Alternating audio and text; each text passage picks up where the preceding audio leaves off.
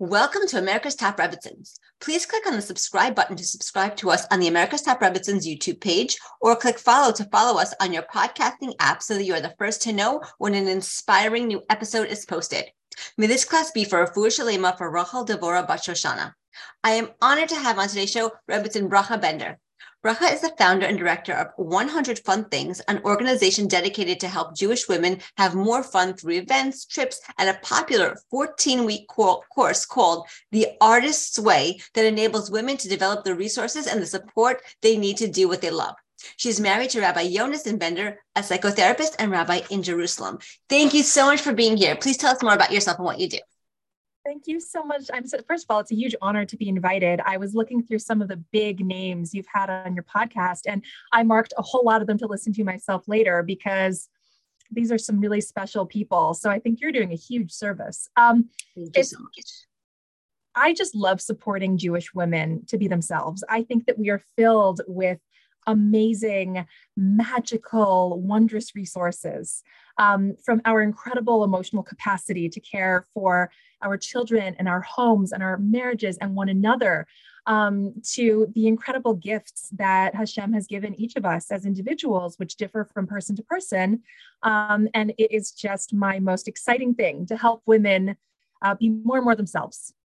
That's so beautiful. And you're right, because each one of us individually as women was given talents and skills and abilities by Hashem. And then through, through those talents, skills, and abilities, we shine. And the fact that you help women unlock that potential and unlock their inner light is amazing. So uh, it's, I, I really admire you for the work that you do. Thank you very much. Yes. So today we're actually going to be talking about a holiday. Specifically, we're going to be talking about the Jewish holiday of Purim, which is coming up soon. And there's so much to say about this holiday. It has so much richness and depth that can be found beneath the surface of the story. So today we're going to get into all that depth and meaning. But first, let's start at the beginning. Can you please tell us the story of Purim? Sure. You know, it's funny. I was just telling uh, my daughter, my five year old Tamima, this story on our couch. And I explained to her that there was a evil king named Ahasuerus, and he had a big party to show everybody that he had conquered the Jewish people and taken all of the beautiful things from our Beis Hamikdash and was using them to do to do frivolous and crass things. And uh, he said he wanted all the Jews to come in order to show off to them how he had gotten them. And so that's where we started. And her little eyes got big, and she said, "What happens next?" And so you know, the story of Purim could be told for you know many hours or it could be told for five minutes so which version are you looking for um well you know let's start like let's start with like a basic overview because there i mean many jews are familiar with the story but for, for those who really aren't like i really do want to give them a foundation. So let's give like a good overview of the story and then we're going to dive deep into the themes of purim into the deeper meaning of purim but um so let's just get started with an overview. Sure sure. Well uh, what happened in uh, in uh, in Shushan, which is a city that is now located in what would be uh, somewhere around uh, modern Persia, I believe, Persia, um, would be uh, that essentially there was there was a monarch named Ahasuerus in Hebrew. I forget the English name, the anglicized name, really. Um, I mean, whatever it sounded like in Babylonian is that would be the more accurate version, but I don't know Babylonian.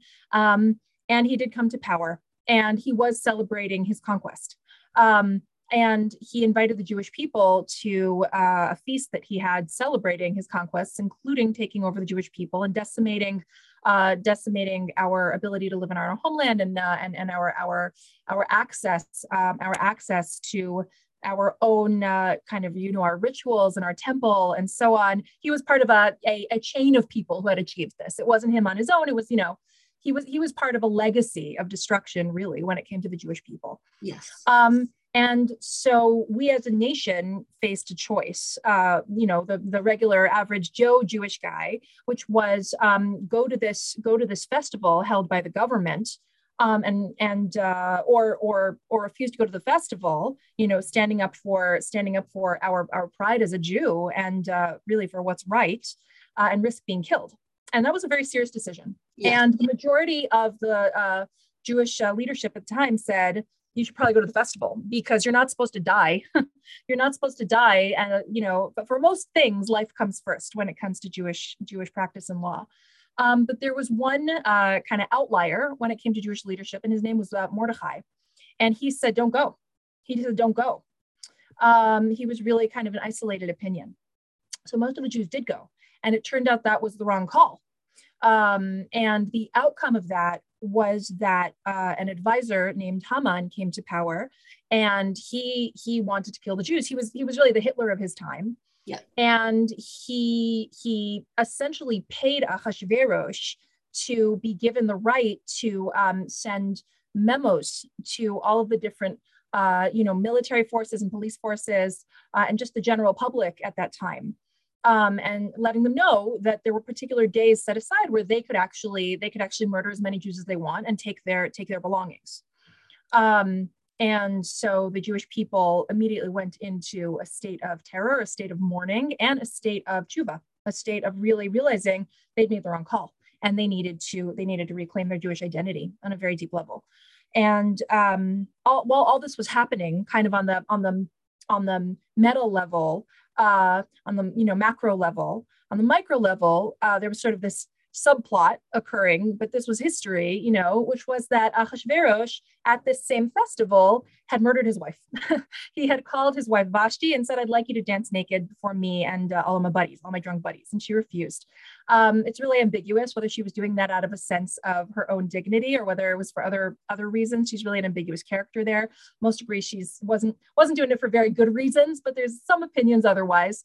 You can read it, you know, in different ways. And uh, in any case, she doesn't come, and he has her killed off with her head. And uh, after a few, after I don't know, weeks, months, whatever it is, he decides he wants another woman in his life, and so he has his police forces forcibly gather uh, every attractive woman uh, in his kingdoms, and uh, one of them uh, is named Esther. He's actually named Hadassah. Um, that's her Jewish name, but uh, but she's called Esther, and she um, she she does not want to go. she does not want to go to the palace of this like horrifying maniac who murders women and is just not, but uh, she's forced to go. And uh, she is the niece of Mordechai, one of the Jewish leaders at the time, the one who said, "Don't go to this this festival." And Mordechai says to her, "Listen, don't tell anyone you're Jewish. Don't tell anyone your identity. We don't even know why yet in that part of that point in the story." But off she goes and um, out of all the women that Ahasuerus is essentially raping, I mean, let's call a spade a spade. Yeah. Um, she is the one selected to be queen. And uh, you know, when when children are told the story, it's like, oh, and Esther became the queen, yay! But it's actually, kind of like you know, the, the little darker than that when you look at the the the actual history here. Yes. Um, so so there's a third, there's a second subplot, which is while all this is going on, Mordecai, her uncle, is kind of hanging around as close to the palace gates as he can uh, to kind of find out, okay, how's Esther doing? What's going on with his niece? Because obviously he's very worried. And um, and he overhears he overhears a plot uh, between two fellows who are part of the you know palace staff, uh, Bigsan and Teresh, to murder the king.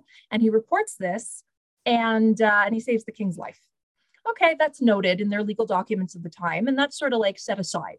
Um, another thing that's going on while Mordecai is hanging around the palace gates is that Haman, who's risen to power, is demanding everyone to bow uh, when they see him, and um, most people do. Again, because generally Jewish law does say you don't, you don't, you you you choose life uh, over most commandments. Um, if it's a choice between dying for something or fulfilling a Torah commandment, generally continuing to live comes first. But uh, Mordecai says, nope, this is different. And unlike most people all the time, he won't bow. And uh, this makes Haman crazy because Haman is a narcissistic Looney Tunes megalomaniac. Um, and, uh, and so that's going on. All that's flying. One day, Mordecai, all these plots kind of come together in this key moment in the Megillah. And I, I love sitting in shul hearing the Megillah every year. I will never get over how crazy this story is.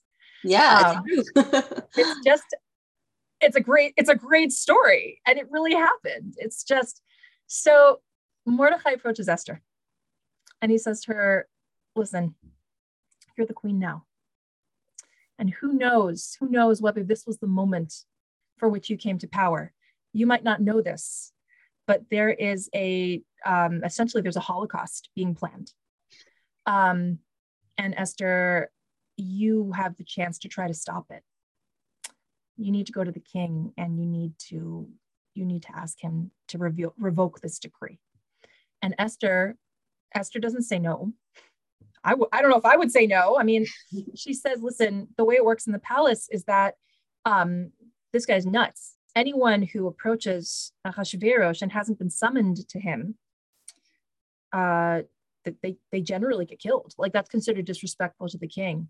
And I myself haven't been summoned for 30 days, over 30 days. And Mordechai says the most powerful line me, it gives me, it gives me chills. It gives me chills. He says, listen, it, if you don't do this, if you don't try to save the Jewish people, then redemption and relief will come to the Jewish people from some other place. But you and your legacy will mean nothing.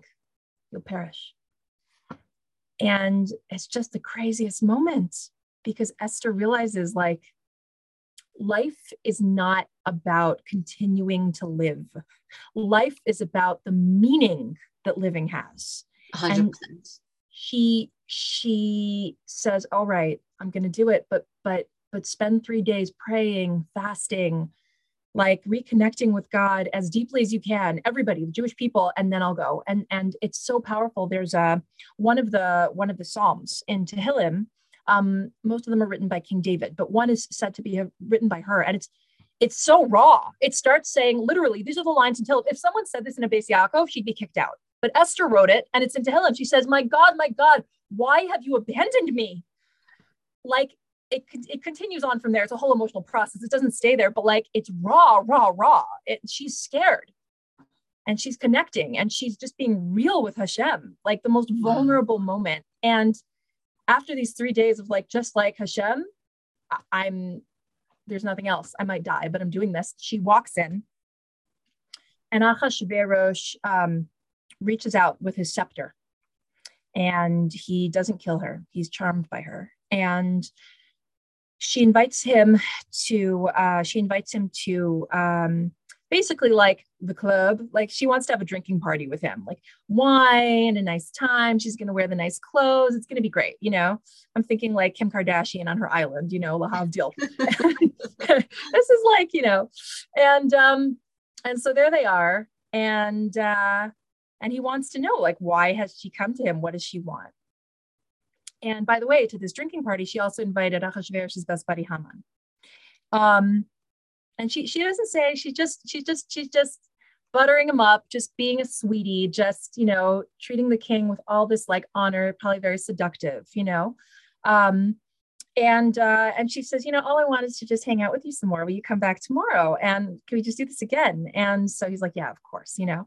And um, in the meantime, that night, oh, there's this crazy line. Oh my gosh, again, it gives me the chills. It says, That night the king can't sleep.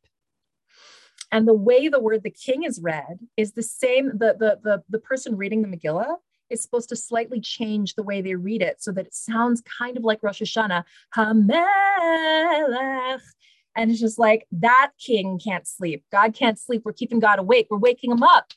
Mm-hmm. God woke us up and we're waking God up. And and Achashverosh, the king down here, calls for he can't sleep so he calls for his books of like who have i who's done something nice for me that i haven't rewarded and mordechai's name comes up. Turns out he mordechai tried to save him and he's like who's this guy mordechai we haven't rewarded him. Wow he saved my life. And um, he calls for his advisor you know who's around and haman's around? And haman's always around right? And uh, he's a social climber. And uh, haman comes in and Ahasuerus says, listen, what would you do for a king, for someone that the king really wants to honor? And Haman, it says this in the Megillah, thinks in his heart, who would the king want to honor more than me? And so he says, well, what I would do is I would take a horse that belongs to the king, and I would take an outfit that belongs to the king, clothes belong to the king, and I'd have one of the king's top advisors walk the horse, and this guy sitting on the horse in the king's clothes through the entire city saying, This is what we do for someone that the king wants to honor. And the king goes, Great, go do that for Mordecai. And Haman's like, okay. and so he's doing this with Mordecai. And as he's doing this, like everything is going wrong for Haman. The plot just twists for this guy.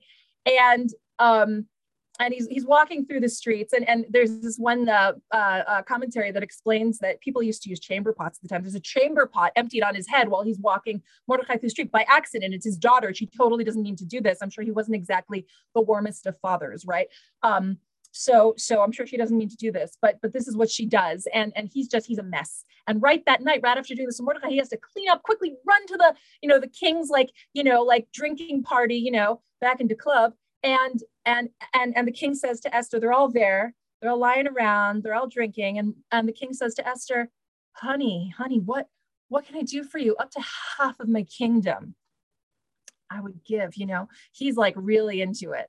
And uh and esther says listen i, I wouldn't i wouldn't even i wouldn't even bother you if if it wasn't for for it wouldn't even be worth troubling the king if it weren't for the fact that you know this is the my, my entire people. But and she basically she says that that that she and her entire people are about to be murdered and the king freaks out and he's like who would dare to do this?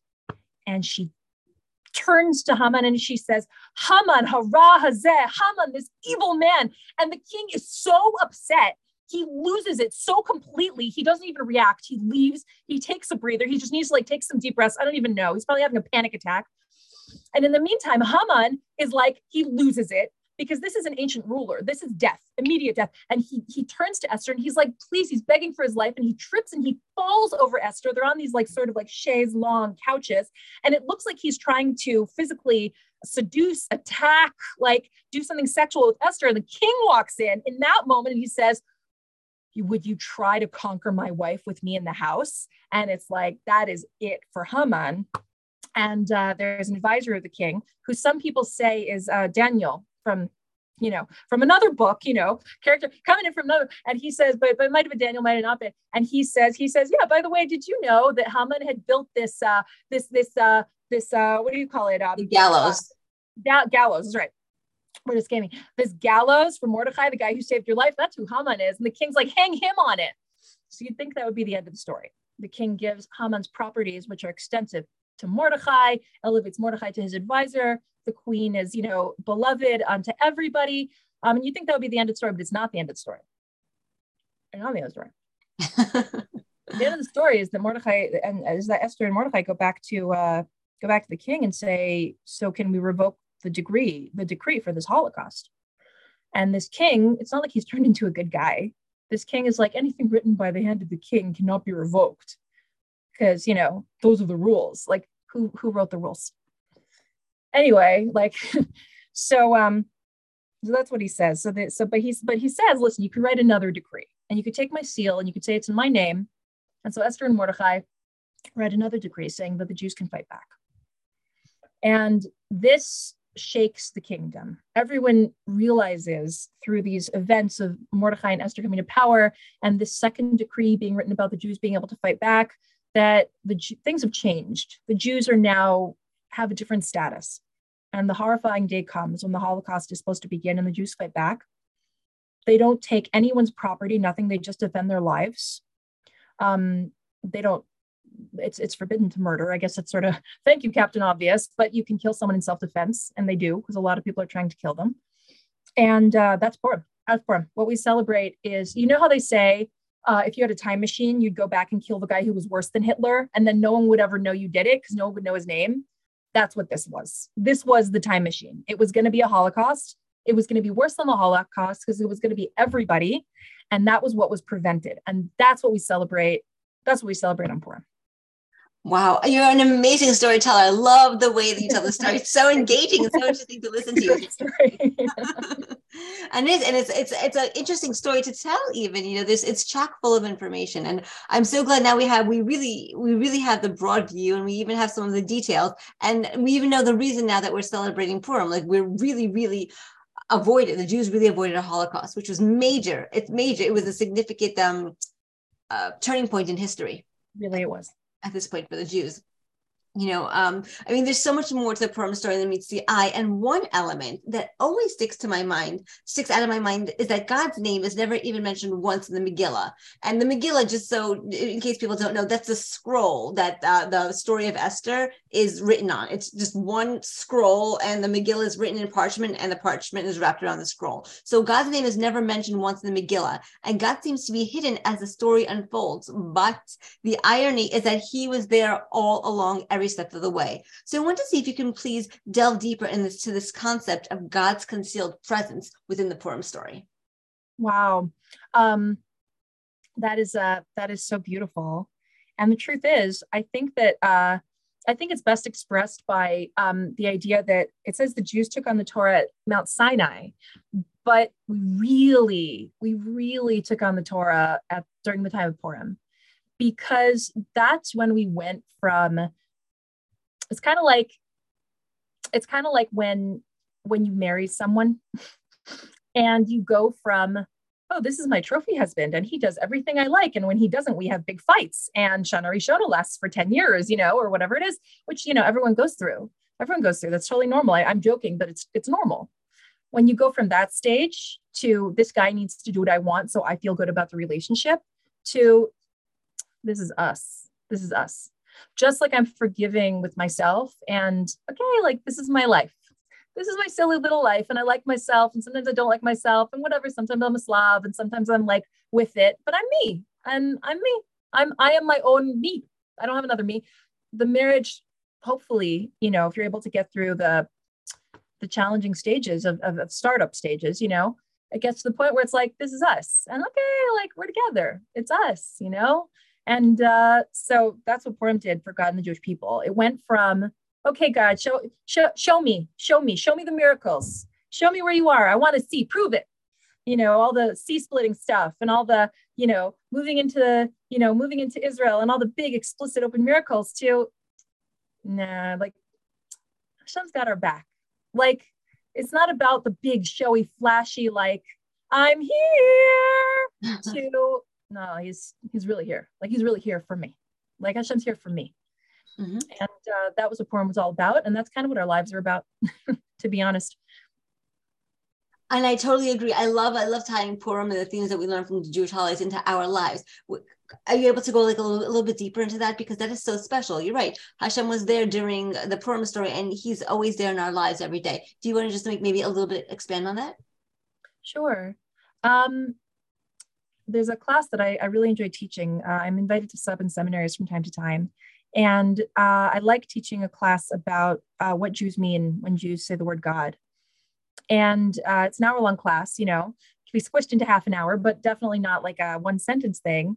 But the, the, the, if I, if I had to give like sort of one, one moment, one gist of it, it would be that a lot of people think of God as here, like God's, I'm here and God's here and I'm having a relationship. But um, if you really look into the Jewish sources and you explore what Jews mean when Jews say God, it's quite different than any other religion or theology. Um, and it's really more like here, like God's more like here in the sense that when you turn on, I don't know, Spotify or any other streaming platform, there's something streaming, there's something streaming the music. Like I don't know where that is, but it's streaming it. So yeah. God's streaming you. like you are being streamed now. Like you can change your thoughts. You can change what you are thinking about. You can change you know if you have like if you take some time you can change your emotions you know try to move yourself from joy to sadness you know or, or sadness to joy or whatever's appropriate for the moment but depending on whether you're at a shiva or at a, at a wedding you know. Um you can change uh, anything. You can change anything about your physical being today almost anything at all.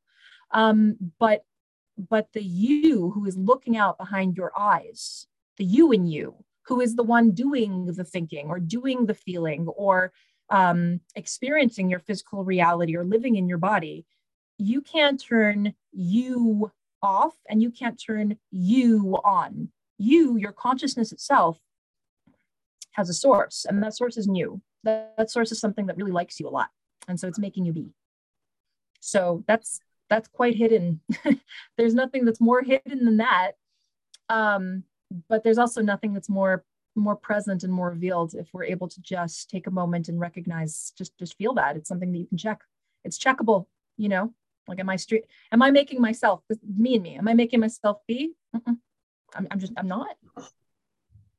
Wow, it's, it's so incredible. I've never heard it put quite this way. I'm, I'm like I'm internalizing. You're right.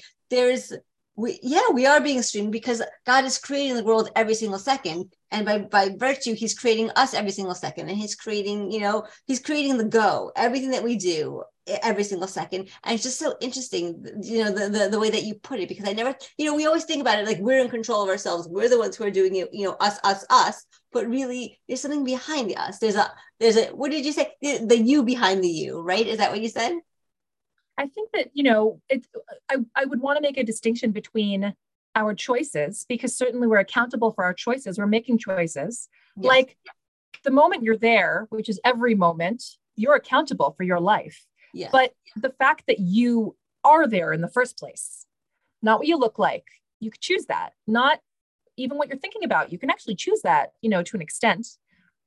But the the you doing the thinking or the feeling you didn't you're not making you're not making that. And so that's that's pretty incredible. It's uh it just there's a lot of different there's a lot of different sources that go into it. But but one way that you know one way that you can connect to this idea is that there's many titles uh, for Hashem that we you know that we give in the Torah. Hashem Hashem's referred to by many different names, and those represent different kinds of relationships, you know, whether the relationship between a child and a mother, or a relationship between a child and a father, a relationship between a husband and a wife, you know, um, or a, a person, a person, you know, who's being judged and the judge, or, you know, many other, many other different kinds of relationships. Um, but the most, the name that's considered, the title is considered the most essential, the closest we can get to understanding something that's truly beyond comprehension is the title uh, that's referred to, you know, the fancy name is the Tetragrammaton, uh, spelled Yud and Hey and Vav and Hey, which is an amalgamation of the words Haya, Hove, and Yihye was, is, and will be the source of being. So uh, yeah, it's it's it's very pleasant to relax into that into that truth, into that experience that actually there's something that's making me be me. And the second that I am, I have accountability. I, I'm making choices, but there's something making me be, and that something is really super on my side, like really likes me. Like this whole concept, like Hashem loves you as though Hashem's out here loving you. No, like Hashem streaming you, the things you want the most. Like that, the very source of that desire, that, that, whatever, like Hashem's on your side more than anything or anyone, more than you can imagine. It's, it's hard to talk about these things without going into it at greater length. But I think that Purim speaks to that the fact that that hidden reality that's omnipresent you know? I totally agree. Thank you. Thank you for sharing that because i do. I feel i feel like um it's very real it's very relatable and it's a very powerful concept. So thank you so I know that we talked about a little bit, you know, about God being hidden in Purim as one of the themes, but there are other themes in in the Purim story. You know, um, there's joy because um, Purim is in the month of Adar, and we're supposed to elevate our joy in Adar. There's a unity of the Jewish people that they were saved in this Holocaust. There's a survival of the Jews, and there's so many different themes. So I, I want to see if maybe there's another theme or two that you want to talk about in Purim. Wow. Um, well, Purim's a lot of fun, and fun is my thing. oh, good. Okay, I like that. I founded 100 Fun Things because fun's actually really, really important. And uh, we live in a culture that relates to fun as trivial and as uh, optional and as a uh, unnecessary luxury. And it's that's that's just not supported by the data. It's just not. That's just not factual. Um, especially for women. Gosh, it's just not factual. Like fun. Uh, fun is about uh, adventure. It's about connection. It's about safety. It's about creativity. Um, that's what most people mean when they say fun. Yes. Uh, and those experiences are critical to maintaining our wellness, our basic, I mean, really our sanity as people. Um, and a lot of these things are sort of orchestrated for us. Uh, when we're kids through institutions that we're a part of. Like there's, you know, a lot of people I know, the high school lunchroom is supposed to be like a negative experience, but so, a lot of people, you know, like I remember when I was a student and I was on Neve campus and Shalhevet and Moreshet, and I got to tell you, the lunchroom was amazing. Like we were having so much fun in the dorms. Like we were staying up all night, like eating these like cheap chocolate wafers all night, like laughing and dancing, and then learning the best story of our lives all day. And like it was so much fun. and um, human connection, friendships, um, a sense of newness, a sense of hope and possibility. These are the things that make us able to, first of all, carry the heavy things that we really do carry and that we are we are charged with the great honor of carrying. You know, life is sometimes real hard and that is a responsibility and an honor that we're charged with and we we must equip ourselves to do so. And um, secondly that's the fuel to do something new wonderful you know um, possibility. So i think purim i think purim's all about that. I think purim is all about seeing things from the new point of view getting outside the box you know um, connecting on a deeper level with each other with ourselves with hashem I love that. And I love the way that you that you feel like fun is so important because you're right. It is important to like to human beings. We're human. You know, we need to have fun because that enlivens us, it empowers us to help others, to help ourselves, to like bring more joy and light to the world. So I I, I know it's not exactly the topic of, of Purim, but because you brought it up and because I think it's so important and because you do it so well and you're such a joyful, cheerful person, how? How? How? Because so many people have so much trouble bringing that joy and the cheer and the fun in their lives because like as you said life is hard. People get sick people lose jobs people have you know all different kinds of issues and problems and relationships and this and that. So like how? How do you do this joy thing? That's such a great question. And um the truth is that it's just like anything else. It takes uh, an, an effort. It takes investment it takes commitment and it takes it takes some time. Uh, so as an example, I must have been in my early 30s when I realized I really want to prioritize my female friendships. Like, I want to have a robust, uh, active crew that I can chill with and turn to when I'm going through a hard time. Like, I realized, like, I, there's a whole genre of um, books and movies that I refer to, excuse me, as friendship porn, which is like this concept of like, oh, like the Yaya sisterhood or the sisterhood of the traveling pants. It's like, oh, everyone has their crew. And I'm like, everyone but me? Like everyone but like most of the people I know that are like kind of isolated and lonely and getting burnt out as we get into our 30s. Yeah. And I realized like built now I could say, thank God, like I have crew.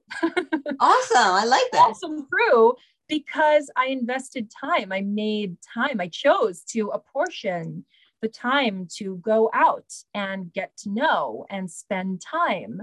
And uh, yeah, like people will say, I don't have time.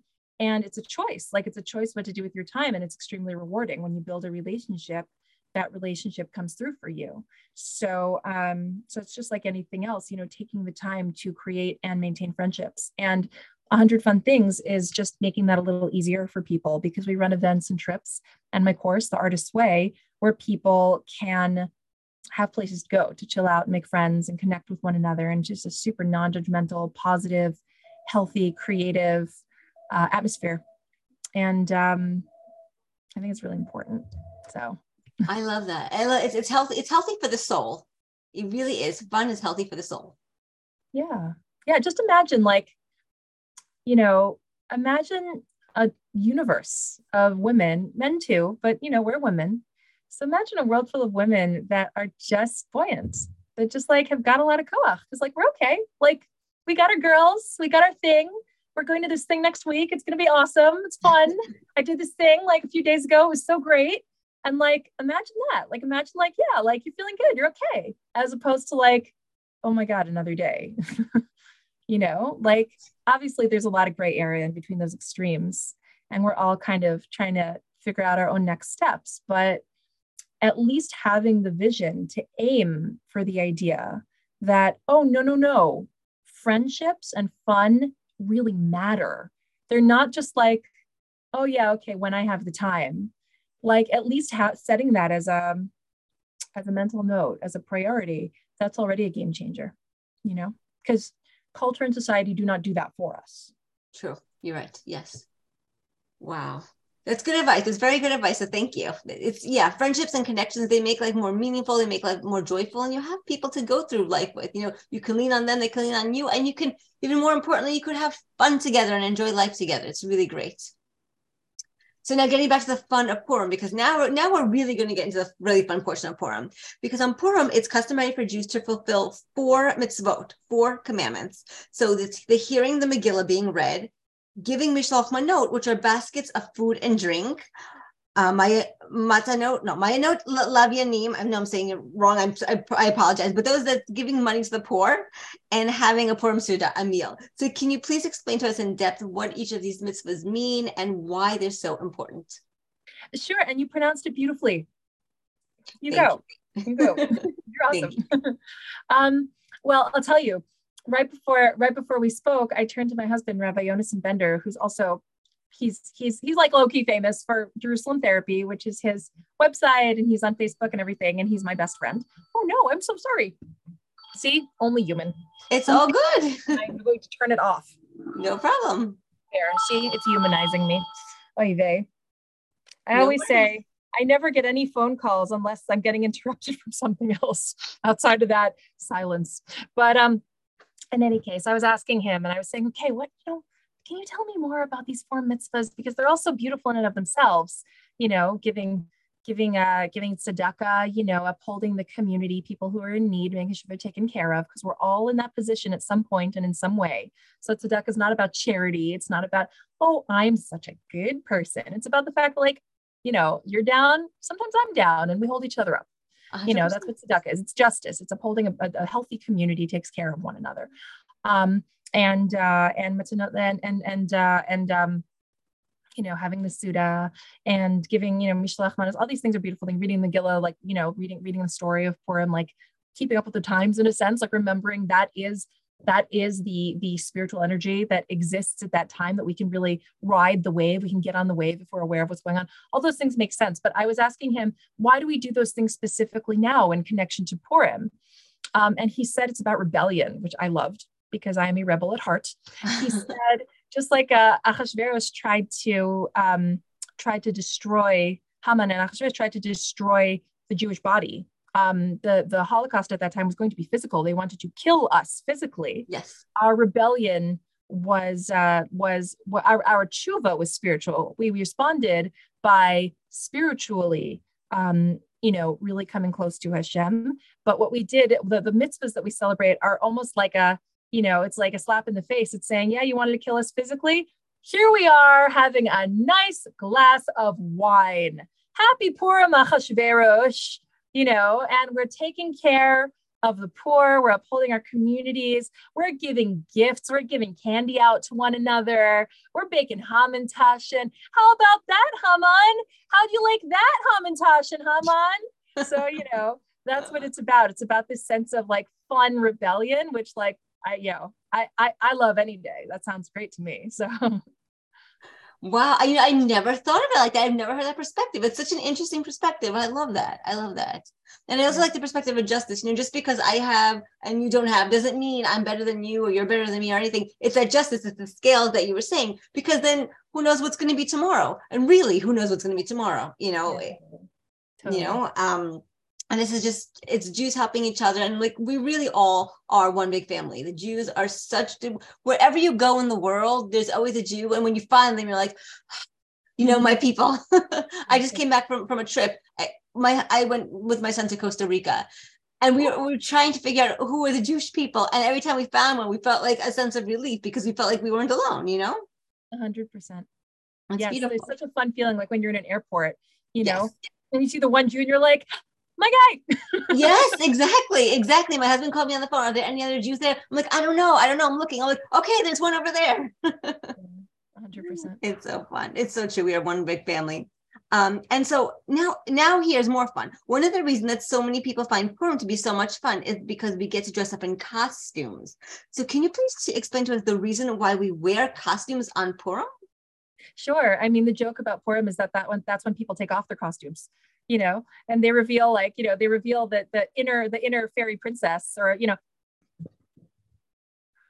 Okay. the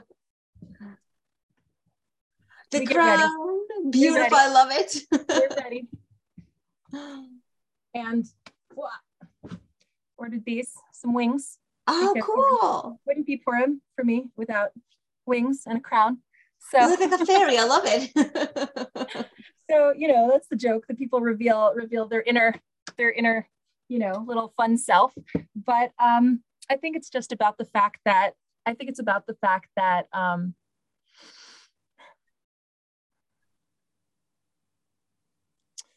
we can sort of get in on the joke of this funny world how everyone is you know wearing these costumes these roles that we play all day you know with each other even god. Like even god is sort of playing a role with us like okay no i'm your judge. No i'm doing this. And it's like but really like you know rabbi kelemen rabbi leib kelemen says that death is the reality filter and that when we get to the next world we just it's just clarity. It's just like oh this is how it really is. All right.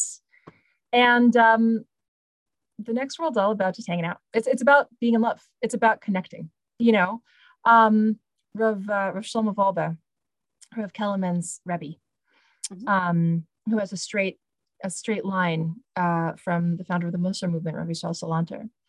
Uh, so this is some real pure, 100% unfiltered Torah, you know. Um, he explains that the most important thing in life is time well wasted. In other words, interesting. Okay. Yeah. Yeah. Not my words, his words. And he says, like, we, we think that we're sort of brainwashed by the world today to think that the real important, meaningful things in life are what we do in terms of like all these titles we have, all these little costumes, the hats we wear. You know, I got to go out and I got to be the CEO, or I got to make sure the thing gets done, or I got to, you know, get to get to that get to that grocery store and buy the ingredients for the five course meal, or you know, whatever it is, whatever we're trying to accomplish. And we think like, oh, we come home to our family, you know, and that's where we are like Shabbos, and like that's where we rest in order to recharge for like real life. But and we think that the time that like you know say like someone's married and she's sitting on the couch with her husband at the end of the day and they're like shooting the breeze and kind of giggling together and like talking about their day. And that's like the trivial thing. That's like wasting time you know and at most at most it has value in that it's giving them you know a little energy to get back to real life. And that's just totally upside down. Like it's just not true. And we'll see that one day. We'll have total clarity about that one day because life is for love. That's what the Torah says. And so it's actually like that that time that we're just hanging out with the people we love, you know, whether that's a spouse or our kids, you know, um, or our friends, you know, um, connecting, just connecting. You're right. And those, are, those are my favorite times. I totally agree. Yes. Yeah. Like that's that's what we do all the other stuff for. Like the purpose of the six days of the week is Shabbos. It's not that on Shabbos we rest up for the week. It's that the whole week we prepare for Shabbos. and it's so easy to forget that. So I think like we're always wearing these funny costumes and we're all we're always like, oh, and here I go and I'm doing my thing. And I'm part of it. And that's not a bad thing. It's not a shameful thing. I'm making I'm, I'm making a joke, but not because it's ugly or shameful. But we can get in on the joke. I'm like the big wink of like, uh-huh, uh-huh what are we really all doing under the skin? We're all these like little bunnies who like want to hang out and cuddle and like be like, let's hang out. and that's actually the most holy thing. That's actually really, really real. That's not trivia at all. I agree with you. You're right. You know, it's so much, it's so interesting that you say that because the more I think about, you know, my life and moments in my life and times in my life, those are like just the times I'm hanging out. Like last night, my my son had his friends over. It, was he had them over during Shabbos, but then they came over again after Shabbos and they were just hanging out. They're such good boys. They're just hanging out. And my daughter was doing something. The other one was up in her room. I was in the kitchen. I was making some chicken soup. And it was just so nice and so normal, but yet so meaningful. Like those were the special moments versus me going from point A to point B because I'm always bouncing all over the place. I I when I wake up in the morning, it's like I'm being shot out of a cannon. Like I am just going, you know, and that's not what I love. I mean, yes, of course I do it. And yes, of course things have to get done. And yes, I do them, but that's not what it's about. And I love that you just pointed that out. You're right. It's, it's, it's not that life is about love and connecting with others. And I feel like there's there's a theme now, you know, like we talked about Purim and how all the Jews are connected and they were all working together to save themselves. And they did it through this, you know, yes. the prevention of this Holocaust. And then you're talking about like friendships and connecting through friendships and, and doing fun things. And now we're talking about, you know, connecting, just connecting to each other, doing the fun, you know, just normal times that we spend with each other. So I'm seeing a theme emerge. Mm-hmm. Um, yeah. And now I want to ask you an interesting question because I know people are wondering this. Whenever we talk about Purim, somebody always asks this question. So I want to have it answered for them. Alcohol on Purim. So Jews drink alcohol on Purim. Could you please explain that particular custom to us? Sure, sure, absolutely. Um, there's what the mitzvah is, like the halacha, and then there's the pe- way that people sometimes erroneously interpret the halacha. And these things really have to be distinguished because sometimes people will make the really kind of absurd statement I saw a religious Jew, you know, doing this horrible thing. At which point I think, well, if they did the horrible thing, I guess they're not a religious Jew. I guess they're a person wearing a hat or they're someone wearing a skirt. But if they were breaking Jewish law in such a heinous way, that means they're not religious. So you know um, so it's important to define like what is actual judaism based on halacha jewish law and what's like i don't know some punk weird interpretation that's people are maybe using the lingo but it's has zero relationship to judaism at all actually. Um, the mitzvah on purim is to uh, drink alcohol for men specifically uh, to drink until the way the way it says uh, until they can't distinguish between cursed is Haman and blessed is Mordechai.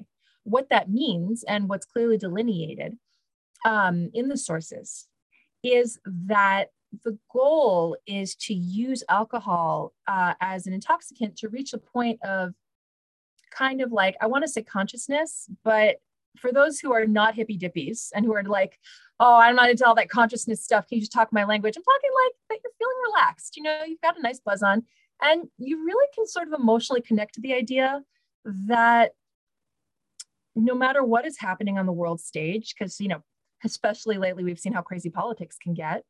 Um, no matter what's happening on the world stage, there is a source. There's someone running the show who is uh, laughing behind the scenes, not in a mean way, not laughing. You know, they say man plan, God laughs. That doesn't mean God's laughing at you. It means God's sort of like chuckling, like, don't worry, I got you. I got you. I got this. It's like when you're hanging out with your best friend and you're like, oh my God, how's it going to work? And she just starts giggling. She's like, you're going to be amazing. Like that. that's what it means, man plans and God's laughs. So that's the mindset we're supposed to get into. Again, that big wink, that seeing behind the mask, behind the scenes, and realizing no matter what's going on in our lives or on the world stage, like if anything reminds us there's a bigger picture behind all those crazy details, the Purim story does. I mean, that was insane. Like, can you imagine? Li- I cannot imagine living through that. That's that's a crazy series of events. Yeah.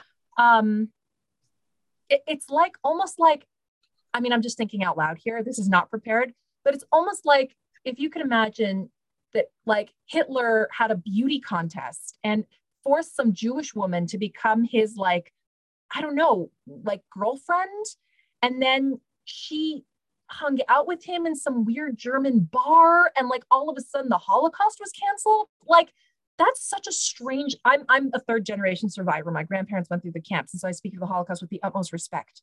You know, and I I, I certainly don't want to trigger anybody. I'm sorry if I am. But at the same time, like that's kind of what happened. Like it's just so bizarre.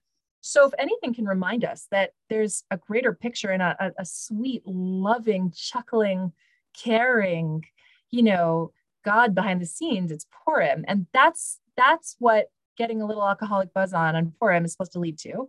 Or even, you know, if someone's able to handle it and remain a refined person, getting really drunk. Like, for example, you know, my husband, Rabbi Jonas Bender, like uh, really literally the only way I can tell is he's drunk, he gets really quiet. It's because he turns to me at a certain point during the Purim zone, he looks at me and he says, in sweet says, sweet, I, I love you. I really, I really love you.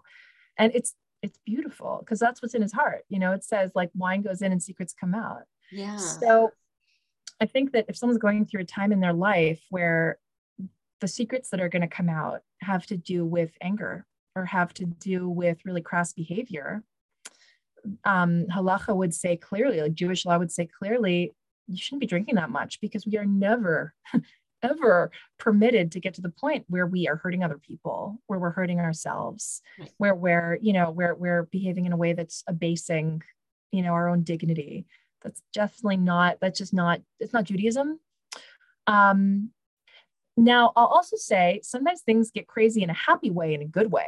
It doesn't mean that we have to be sitting there, you know, like, you know, having having having having had a few shots and like just like it's a really boring party. Know, it could be a crazy party. Like Purim can get crazy, but as long as it's crazy in a way that's beautiful and healthy and loving, and not not ugly or crass or uh, violent or destructive, that's that's just not Judaism. Right. So that's what drinking on, on Purim is about. And it can get it can get it can get a lot of fun. It can be a really crazy wild party, and that's that's fantastic, you know. Right. Thank you. Thank you for explaining that because and, and, and all the nuances also because it's very, very important. So thank you.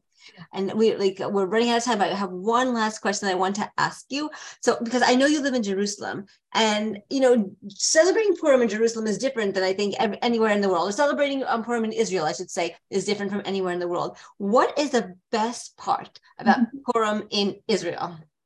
Uh, okay, so what I like best is that we have two days. oh, you do? In Jerusalem. Well, kind of, kind of, kind of, because um, the way it works is that, uh, and it says this in the Megillah too, that um, that in the, in all, all of the around around the world in the entire kingdom of Achashverosh, which was you know a lot of places, um, the attacks against the Jews went on during a particular day, and the Jews fought back and won. But in the capital city of Shushan, the fighting went on for a second day, and the Jews and the Jews succeeded in defending their lives. And um, so the so the holiday of Purim is celebrated around the world uh, on a particular day, but it's actually the next day that it's celebrated in any city that had walls during the time of this actual historical event. So that's pretty much wherever Shushan is out there, um, and uh, Tzfat and Jerusalem. I think it's Tzfat, pretty sure. Uh, and so, so it's kind of nice how uh, here in Jerusalem, uh, the kids get off for two days. And wow. so the first day of Purim, everybody else is partying and we're busy like making hamantashen and, you know, I don't know, making the mishloach manot, getting the costumes ready and stuff like that. Uh, and then our party starts that night and the next day. Some people end up doing two days of Purim because they'll go to friends and family uh, outside Jerusalem and then come here and just make it like a really long, you know, event. Um, but I kind of like I kind of like the day before when it's sort of like you can feel the energy in the air, but it hasn't quite started yet, and then our party begins. I like that myself. Thank you. Thank you for telling me because I had no idea. Because here I'm, I'm in New York in America. It's, it's one day, you know, it's a really, really fun day, but it's only one. So it's interesting you know, to, to see it, to hear it from a different perspective for two days. It's beautiful, really beautiful. And I want to thank you. Thank you so much, Rebbetzin Bracha, for joining us on America's Top Rebbetzins. It was truly a pleasure to have you with us. I had so much fun today, and may all the learning that we did be for refuah shleimah for Rachel Devorah Bat Shoshana. Thank you so much again. Thank you.